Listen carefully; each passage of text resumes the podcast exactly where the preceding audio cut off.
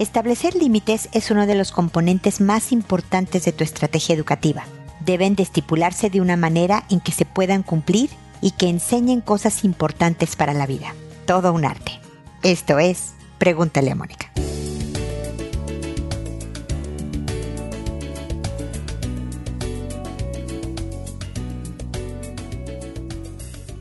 Bienvenidos amigos una vez más a Pregúntale a Mónica. Soy Mónica Bulnes de Lara, como siempre, feliz de encontrarme con ustedes en este espacio, siempre invitándolos a seguirme en redes sociales, Instagram, Twitter, YouTube, etcétera, y a revisar la página porque no solo están más de 1074 episodios, que ustedes encuentran este como el 1074, sino también hay artículos, hay cosas que pueden ser herramientas adicionales para ayudarlos a tener una vida mejor. El propósito de Pregúntale a Mónica es no solo mejorar tus relaciones interpersonales, hijos, compañeros de trabajo, pareja, padres, amigos, sino también trabajar cosas de crecimiento personal para mejorar la vida. Así que aprovechenla, de verdad está ahí. Tengo más de 14 años trabajando en ella y está para ustedes gratuitamente, así que los invito a revisarla, porque ahí hablo de temas como por ejemplo el del día de hoy, que es de establecer límites con los hijos. La verdad es que desde que son pequeñitos, desde casi casi regresando del hospital de haberlos tenido, es que empezamos a darles un poquito de las reglas del juego, ¿no? decidimos si les vamos a dar eh, a, amamantar o va a ser biberón, cada cuánto tiempo, de qué marca de biberón. O sea, nosotros vamos estableciendo ciertos límites. Ya que empiezan a gatear, le decimos, ahí no, la tierra de las macetas tampoco, esto sí. Así que eso es algo que hacemos desde el día uno prácticamente. Pero conforme van creciendo, la cosa se complica, no es tan fácil porque ya tenemos a lo mejor a un pequeño que no obedece, o a un jovencito que ya contesta, o a un adolescente que ya francamente se revela ante estos límites como es parte de su etapa. Entonces tenemos que ser unos verdaderos expertos. no, realmente lo que necesitamos es encontrarle la manera. Lo que yo he visto que ha funcionado en mi familia y en muchas, muchas otras con las que he trabajado y en las que he observado, es lo que llamamos la cariñosa firmeza. No necesitamos gritar, no necesitamos amenazar. Lo que necesitamos es saber qué le gusta hacer a tu hijo, qué le gusta tener a tu hijo le gusta ver amigos, le gusta comer palomitas, cabritas, como dicen en Chile, viendo una película. Le gusta salir al parque con ustedes, le gusta armar rompecabezas, jugar videojuegos, lo que sea. Y tenerlo claro y hablar con él y decirle, mira hijo, estas son tus responsabilidades. Y los chilenos tienen una frase buenísima, la he usado antes, el rayado de la cancha, que es estos límites que le estableces a los hijos. Y como siempre digo, las canchas tienen cuatro rayas. Es decir, las reglas de la casa, los límites deberían de ser pocos. Quiero que cumplas con tus obligaciones escolares, general, y quiero que ayudes en la casa y hay que ser bien específicos, sacando la basura, poniendo los manteles en la mesa a la hora de que vayamos a comer y abrochándole los zapatos a tu hermanito, ¿no? Pocas reglas bien claras. Si no se cumplen, a ver, y, las responsabilidades escolares, por ejemplo, hijo, la tarea. La tarea tiene que estar lista antes de la hora de la cena, que es a las 8 de la noche. No me importa si la haces a las siete y media o si la haces a las 4 de la tarde. Tú mandas, tú decides. Y esto lo he hablado en otros episodios por si quisieran escucharlos de otra manera. Así que nada más asegúrate que a las 8 esté listo porque a las 8 no va a levantarse un lápiz más. Y si no tienes hecha la tarea para las 8 de la noche, no solo vas a tener un cero para la escuela, vas a tener esa consecuencia de una mala calificación, sino aquí en la casa esto va a pasar. Ese fin de semana no vas a poder invitar amigos o no vas a poder prender la tele o no vas a tener tu celular o lo que ustedes decidan que van a ser las consecuencias, hijo, por tu decisión, no la mía. Yo quería que usaras el celular en el fin de semana. Yo quería que vieras la televisión en el fin de semana. Tú eres el que estás decidiendo por no haber hecho la tarea cuando correspondía que no lo vas a tener ese fin de semana. Entonces no te conviene. Por favor, usa bien tu tiempo para que aprendas. Los hijos nos ponen a prueba y entonces no hacen la tarea para ver si es cierto. Y tú le dices, ok hijo, este fin de semana no va a haber televisión, por dar un ejemplo. Y entonces, como buen hijo, va a empezar, ¡ay, qué horror! Y todo el fin de semana, déjame prender la tele, déjame prender. Va a desesperarte de una manera para quebrarte, para que lo dejes ver la televisión. Si cedes, tu establecimiento de límites no va a haber funcionado porque vas a ver que eres negociable, que puede romper las reglas, que se puede salir con la suya. Así que tenemos que ser claros, tenemos que ser bien cariñosos al decírselo. No, mi amor, no va a haber. Yo sé que te estoy cayendo gordísima. Sé que estás enojado, mi amor, pero de verdad es por tu bien. Si fuera por mi bien, me dejarías ver la televisión. Ya sé, ¿ok? Qué lástima. Y te vas firme, cariñosa, amor, cariño, todo lleno de amor y firmeza. No, vas a tener televisión. De eso se trata la disciplina. Se va, si empiezas entre más chicos empieza, se vuelve más fácil cuando son mayores. Conviene manejarlo así. Así que suerte. No es fácil. Se requiere de mucha paciencia, de mucha respiración para no desesperarte con las caras, ruidos, pataletas que van a hacer por no salirse con la suya pero de verdad los resultados se empiezan a ver desde muy jóvenes y la cosa fluye mejor.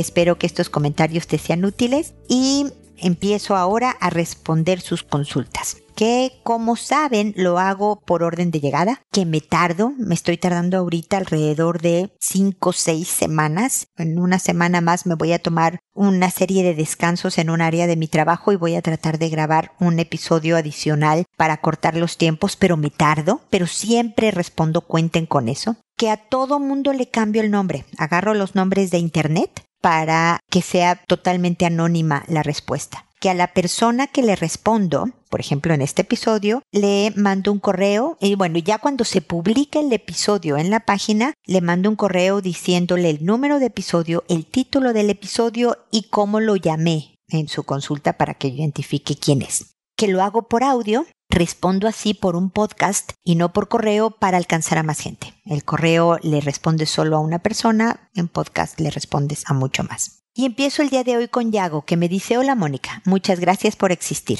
Tengo muchas consultas, sin duda, pero ahora solo quiero preguntarte, ¿a qué edad puedo permitir que mis hijos te escuchen? Ya que gran parte del día te escucho para poder empaparme de tus sabios y atinados consejos, pues hace solo un par de meses te descubrí y quiero escuchar atentamente todos tus capítulos, aunque me dé una sobredosis, como dices, jeje. Saludos y bendiciones. Yago, qué, qué amable eres. La verdad es que me hiciste la semana con tu, con tu pregunta, con tu consulta. Yo espero que si tienes muchas consultas, espero tus futuros mensajes. Me pueden escribir cuantas veces quieran, como sabes. Espero, sinceramente, que no te dé una sobredosis. Y vi la edad de tus hijos en los datos que me enviaste, que lo pueden hacer a través de www.preguntaleamónica.com. Es un formatito. Y y ahí veo que el mayor tiene 11 años y están chicos, Diego porque hablo de temas de abuso sexual que podrían ser o, de violencia intrafamiliar dependiendo del, episodio o de cosas fuertes que para hijos tan pequeños no recomiendo. Yo les diría que fuera a partir de la segunda etapa de la, de la final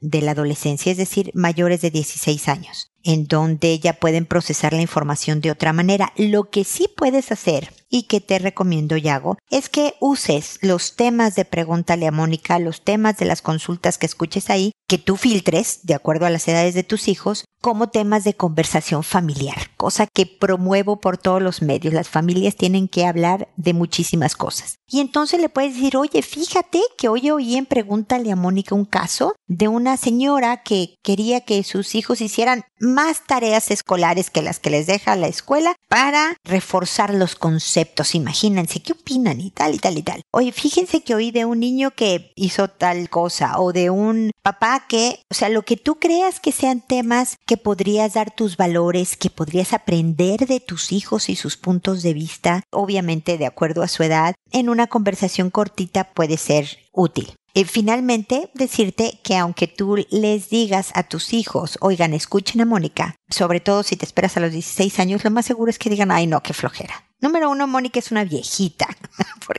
ya que tus hijos tengan, por lo el mayor 16, faltan 5 años, yo voy a ser aún más vieja, entonces me van a ver como prehistórica. Y además es algo que tú sugieres. Entonces los hijos no son muy buenos, sobre todo en la adolescencia, para decir, ah, sí es cierto, voy a oír esto que nos dicen los, los papás. No sé si te ha pasado, tal vez también sean muy chicos tus hijos, pero yo le puedo enviar un video a los hijos con un tema importante y que digan, mamá, duraba ocho minutos el video. ¿Estás loca? Es muchísimo tiempo. Entonces hay una brecha generacional ahí que es interesante. Pero gracias, suerte. Y espero que sigamos en contacto, Yago, para poderte acompañar en este difícil arte que es criar hijos, pero divertido también, ¿eh? Y definitivamente el arduo trabajo que es construirnos una buena vida. Ahora sigue Zulay, con Z, me la encontré, te digo el nombre en internet, que dice, hola, estoy desesperada, no sé qué hacer. Mi hija de 12 años me acaba de confesar que un primo la toqueteó cuando ella tenía 7 u 8 años. No sé qué hacer. Lo único que le dije es que la amo, que ella no tiene la culpa y que vamos a buscar ayuda psicológica porque dice que no lo puede superar. Espero pueda orientarme en qué puedo hacer. Creo que lo hiciste muy bien, Zulay. La verdad es que fuiste una mamá que escucha, que das solución. Una de las cosas en que ayudan a superar este tipo de eventos que los percibimos bien fuertes, porque lo son, y que nos acompañan por muchos años. Tu hija tiene cuatro o cinco años repasando esto. Es, es, ver que quienes nos deben de cuidar, que nos, nos deben de orientar, nos están defendiendo de alguna forma. Entonces, el buscar ayuda psicológica, el también que hablaras con el primo y los papás del primo. No sé cuántos años tenía el primo, porque no me lo dices, ella tenía siete u ocho años. Si el primo estaba por la misma edad, siete u ocho años, pudo haber sido, si además fue en una ocasión, más bien una exploración, una experimentación sexual un poco tarde de la etapa porque sucede un poco más temprano, depende de qué tipo de toqueteo y demás, más que un abuso sexual. Si el primo es mucho mayor, es un franco abuso y de todas maneras hay que hablar con los papás, incluso si el primito también era de la edad. ¿eh? Si el primo tenía siete u ocho años, vale la pena hablar con los papás de este primo para decir, mira, esto pasó, ¿no? Y es bueno que mantengan una supervisión estrecha para ver de qué se trata, si fue un evento nada más único, si es algo que no solo ha hecho con mi hija, sino con otras personas, etcétera, etcétera, vale la pena. Si es necesario también hablar con el primo para que sepas, estoy enterado y esto no puede suceder con nadie más, nunca jamás estuvo muy mal, yo creo que vale la pena, porque ese tipo de evidencia y de vergüenza ayuda también a la persona a no volverlo a intentar. Aunque ya no vuelva a atacar a tu hija, podría evitar que ataque a alguien más, me explico. Es como robar y que te cachen, ¿no? Como que la vergüenza te hace no querer intentarlo más. Mucha gente, a otros no, pero a mucha gente sí. Pero sobre todo que seas oreja para tu hija, ¿no? De escucharla, de preguntarle qué necesitas de mí, hija. ¿Cómo te apoyo? No, no tengo idea, mamá. Y entonces ya puedes proponerme ayuda psicológica, ¿no? En donde puedes ir tú y puedo ir yo, y te lo recomiendo, Zulay, de repente, hija, para poderte apoyar de la mejor manera y asesorarte con la psicóloga de tu hija para ver por qué ángulo le puedes llegar que seas útil. Pero el amor que ya le expresas y que practicas y el que te hayas puesto en acción era justo lo que tu hija necesitaba. Yo espero que pronto pueda dependiendo de las características de este evento, pueda pasar a su siguiente etapa sin estar cargando esta terrible experiencia, porque no se olvida, pero sí tenemos que ponerla donde no estorbe, donde no haga que tu hija tome malas decisiones por todo este evento. ¿ok? Así que espero de todas maneras que sigamos en contacto, Zulay, para este u otro asunto. Almudena, por otro lado, me dice muchas gracias, Mónica. Efectivamente, tomé cartas en el asunto. Primero hablé con mi psicóloga para que me ayude a calmarme un poco sobre el tema. Luego hablé con mi hijo, quien insistía que había sido accidental. Después hablé con mi sobrina, quien me explicó la situación dejando en claro que fue intencional. Volví a hablar con mi hijo explicándole que lo que había hecho era un delito y el daño que lo causaba a su primita y a él mismo. Su papá está ausente hace más de 10 años, así que no tiene una figura masculina que lo ayude con estos temas. Entre los dos, mi hijo y yo, decidimos que empiece terapia con un psicólogo hombre para que se sienta más cómodo al hablar. Realmente agradezco mucho tu respuesta. No, hombre, al contrario, Almudena, no sabes el gusto que me da hablar con madres de acción como Zulay, como tú, en donde toman cartas en el asunto, como me dijiste, ¿no? Investigaste, preguntaste y apoyaste a tu hijo dándole los lineamientos que necesitaba saber. No, esto es un delito, esto no está permitido, tú puedes manejar tus impulsos sexuales de otra manera, apoyémonos psicológicamente con un especialista, pero ojalá si me permites agregar una sugerencia, sobre todo cuando me dices que el papá está ausente prácticamente toda la vida de tu hijo, que escojas una especie de padrino, Almudena. No sé si es un hermano tuyo, si es tu papá, si es un primo, alguien de tus confianzas absolutas, alguien que comparta tus valores, con el que puedas hablar y le digas, ¿sabes qué? Mi hijo no tiene una figura masculina presente constante, porque el psicólogo es el psicólogo, es su especialista, no es su padrino, no es su cuate, su amigo, no, es una persona que le está apoyando en un momento determinado. Y entonces me encantaría si te puedo nombrar padrino de mi hijo, en donde, no sé, una vez al mes lo lleves al cine, a jugar básquetbol en la calle, a pasar un poco de tiempo con él y en donde él pueda sentir que tiene a alguien que le dé una visión desde otra perspectiva en las situaciones que necesite consejo. Ojalá se te ocurra a alguien así, Almudena. Y ojalá esta persona acepte porque es de gran responsabilidad. Y yo creo que es importante que le digas eso. Es un nombramiento honorífico bien importante, pero que le puede cambiar la vida a un jovencito. Por lo pronto te tiene a ti, lo cual es verdaderamente buenísimo porque son un equipo, tú y tu hijo y tu hijo en este asunto sabrá salir adelante. Y también, desde luego, Almudena, me tienes a mí, si te puedo acompañar en más consultas, tú sabes que puedes escribirme, así que espero que sigamos en contacto. Luego está Bertulina. ¿Qué tal mis nombres, eh? Que me dice, buenas noches. El día de hoy mi hijo de 8 años se acercó llorando y me confesó que cuando era más pequeño se tocaron sus partes genitales con una primita que tiene ahora 7 años. No sé cómo actuar ante esta situación. Mi sobrina y sus dos hermanos se vinieron a vivir conmigo cuando mi hijo tenía cuatro años y mi sobrina tres años. Y de ahí se fueron cuando mi hija tenía seis años y mi sobrina cinco. Y regresaron a vivir desde hace cinco meses conmigo. Yo tengo dos nenas y mi varón y mis tres sobrinos que son dos varones y mi sobrina. Le pregunté a mi hija si ha pasado otra vez en este tiempo que ellos regresaron y me dijo que no, pero me quedé preocupado por esta situación. Mi sobrina no me ha dicho nada. No sé si lo recuerda. Eh, gracias por contactarme y puedo entender la preocupación de tu pequeño que se acuerda que hizo algo, ahora lo entiende a esta edad, que hizo algo que no es adecuado para niños pequeños, ¿no? Tocar partes genitales, bueno, ni para niños grandes, dependiendo del caso, me explico, pero en realidad sería bueno, yo sé que ha pasado tiempo, que yo creo que ya lo manejaste bien, ya has hablado con él de, de diferentes temas para tranquilizarlo y hacerlo sentir bien de consigo mismo, sentirse no culpable y todo, pero sí darle una orientación. Habrás oído decir durante este episodio, Bertulina, que cuando es más o menos de la misma edad, porque me dices que hoy tu hijo tiene 8 años y la primita ahora tiene 7, o sea, son de la edad. No me dices a qué edad cuando era más pequeño, pero entre los 3 y los 5 años es bien común que los pequeños y pequeñas exploren, exploren su propio cuerpo y exploren el de otros para entender cómo es el planeta, quién es niño y quién es niña y qué partes tienen unos y cómo se sienten las partes y qué se siente cuando se tocan las partes, etcétera, etcétera, sin la connotación sexual que le damos los adultos. ¿Me explico? Yo creo que explicarle esto con las mismas palabras va a ser complicado para el pequeño de 8, pero le puedes explicar que cuando los niños son muy pequeñitos, a la edad en que él lo haya hecho, posiblemente nada más estaban tratando de entender las partes del cuerpo. Que desde luego lo mejor es preguntar. Lo mejor es que yo te enseñe a lo mejor en un libro las diferentes partes y que me preguntes y todo. Tú sabes, ya ahora ya no es una etapa en donde tú quieres entender que es un niño y que es una niña, ya lo entiendes, hijo. Es decir, esto no debe de volver a suceder, ni que tú tocas ni que te tocan. ¿Ok?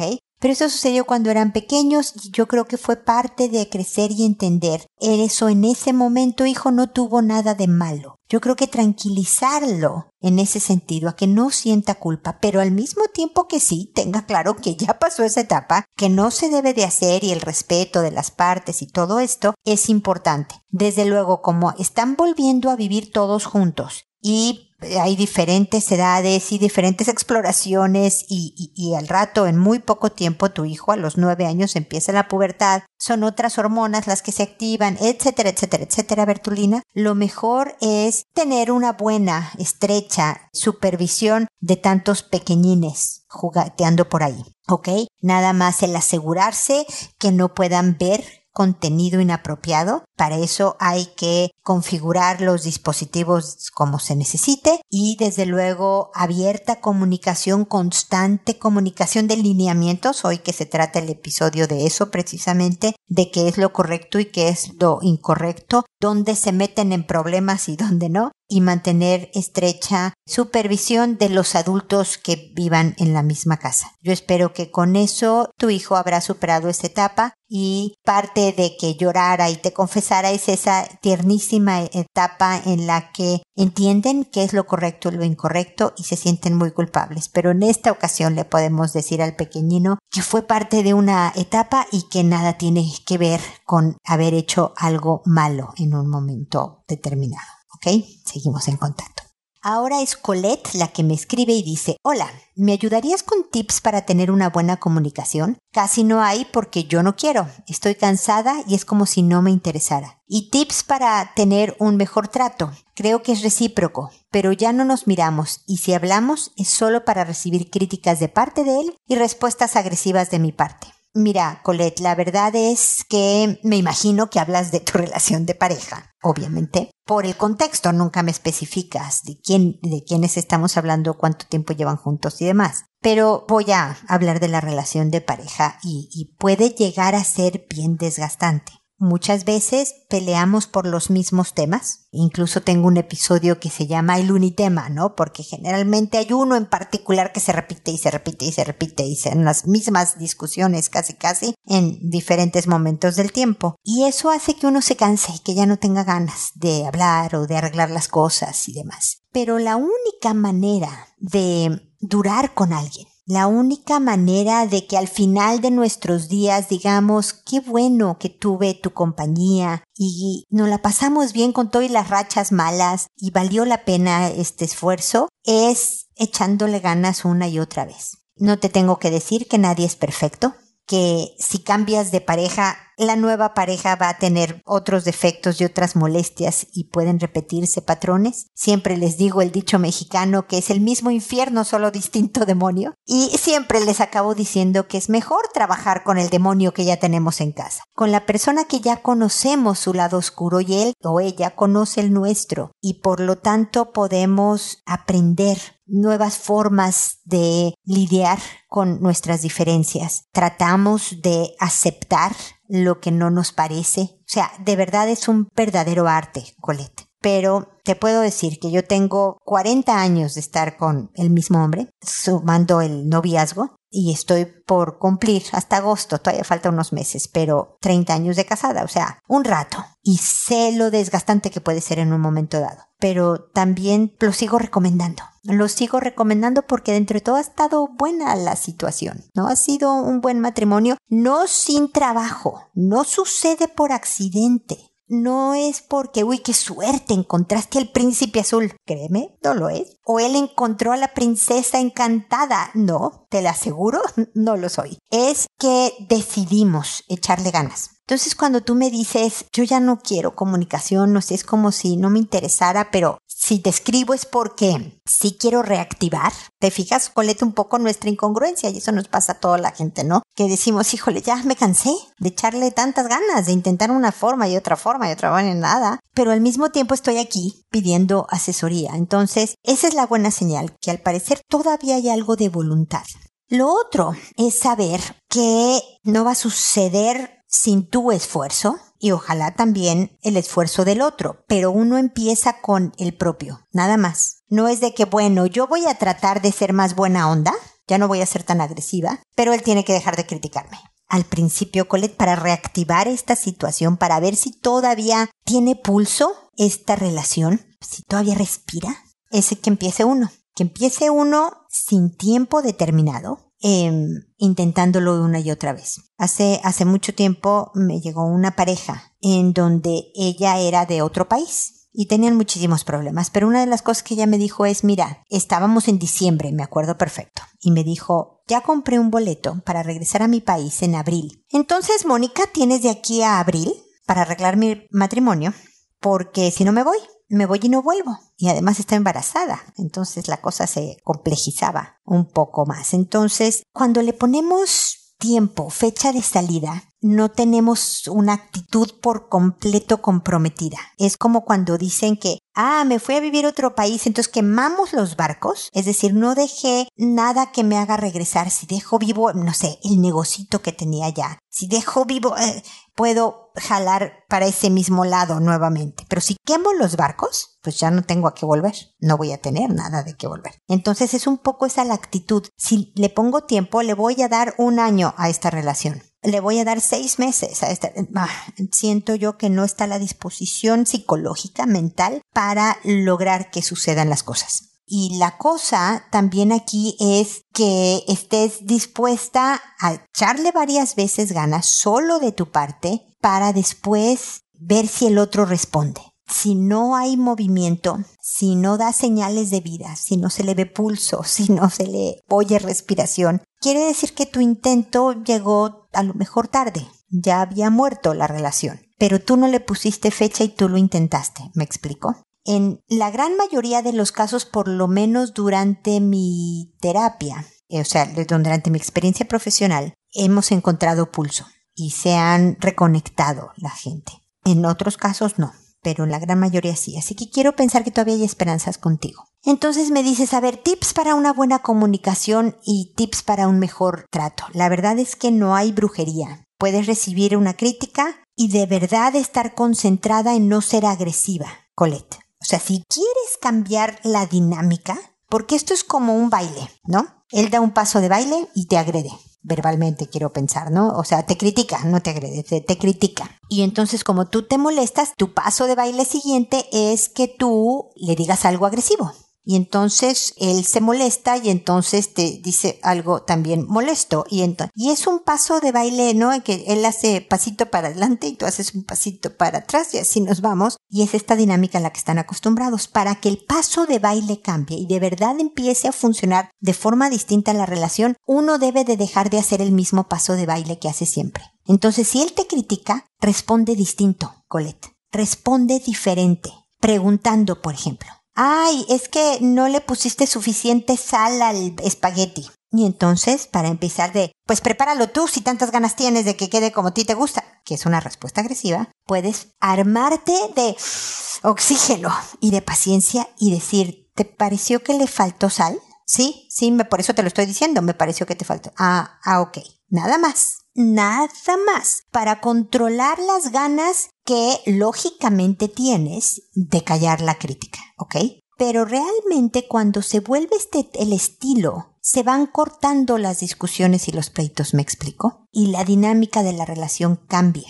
Otra tareita que te dejo, Colette, espero que sigamos en contacto para ver cómo te está yendo con las tareas. Pero otra tarea sería el que tú analizaras por qué discuten tanto si es porque tú estás tratando de que él se vuelva otra persona, de que tú te vuelvas otra persona para él. O sea, si están tratando de hacer que el otro sea como no es, como nunca va a ser porque no está en él o en ella esas características, en vez de aceptar ciertas cosas y de manejarlas de la mejor manera posible. No sé, te voy a poner otro mal ejemplo. Él es muy práctico y todo se le va en arreglar algo, en componer una cosa, en cambiar un foco que se fundió de la luz, bla, bla, bla. Y yo quiero romance. Yo quiero que me digan cosas bonitas. Quiero que me dediquen una canción. Quiero que me traigan flores. Entonces me paso 25 años de relación tratando de hacerle ver al otro la utilidad de lo que yo necesito, de que él hiciera lo que yo quiero y se desgasta mucho la relación. Es empezar a ver o tratar de ver que el que arregle cosas, que el que cambie focos, que el que mantenga la casa en buen estado, por decirte el mismo ejemplo, es su forma de darme flores, de, de ser romántico, que yo sé que es estirarle el elástico lo más posible, pero es entender la forma que el otro expresa amor.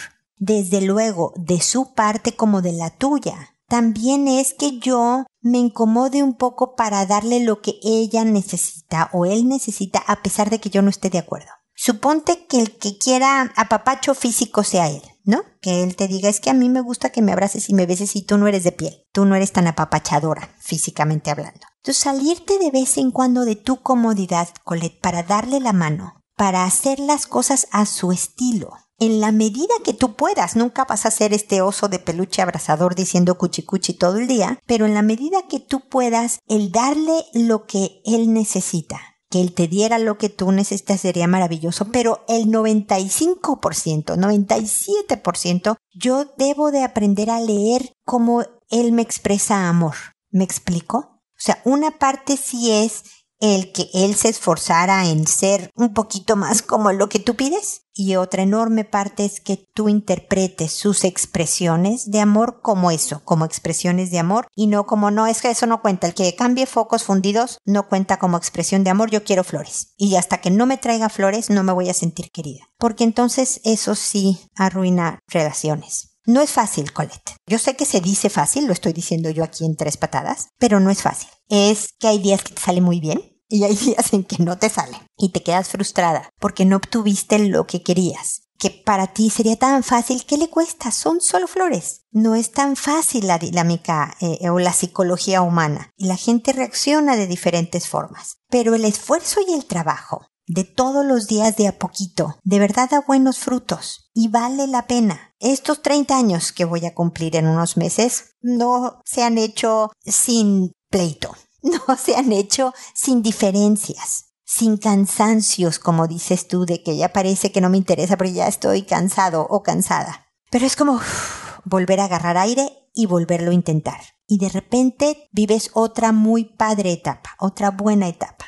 Y todo va muy bien hasta que tú o él dicen algo que ah, echaron a perder la buena racha. Y es volver a pasarla mal un rato y volverlo a hacer. Eso, mi querido Colette, es una relación de pareja sana, espero, porque siempre es con respeto, siempre es tratando de verdad de crecer como persona y pareja, de aprender, y siempre tratando, haciendo el mejor esfuerzo por hacer las cosas mejor, aunque siendo humana no siempre te sale, pero, pero te digo, los frutos sí son satisfactorios. Así que espero que mis comentarios te sirvan para mejorar de a poco. Desde luego, hay muchas cosas más que decir. Están en los episodios, Colette. Oye los episodios de Pregúntale a Mónica. Ahí están todos en la página www.preguntaleamónica.com, en Spotify o en cualquier otra plataforma de podcast. Y aunque el título hable de hijos o de perros o de calentamiento global, no hablo de calentamiento global, no te preocupes, sí hablo del planeta, pero no de calentamiento global, eh, ahí en las consultas, como las de hoy, has podido ver son diferentes temas. Entonces, óyelos todos, todos todos hablan de relaciones interpersonales y lo que tú tienes en una relación de pareja es una relación interpersonal. Así que creo que vas a encontrar herramientas. Pero por supuesto también siempre puedes llamarme, eh, no, perdón, escribirme para que sigamos comentando desde acá los diferentes aspectos de la relación y cómo irla mejorando poco a poco. Ojalá me permitas acompañarte en este proceso y puedas hacer, gracias a tu esfuerzo y trabajo y la motivación que inspires en tu pareja, que puedan ustedes empezar a vivir una muy buena racha. ¿Ok? Espero que sigamos en contacto y espero, amigos, que nos volvamos a encontrar en un episodio más de Pregúntale a Mónica. Y recuerda, siempre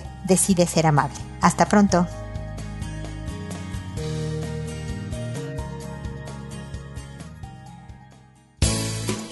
¿Problemas en tus relaciones? No te preocupes, manda tu caso, juntos encontraremos la solución. www.preguntaleamónica.com Recuerda que tu familia es lo más importante.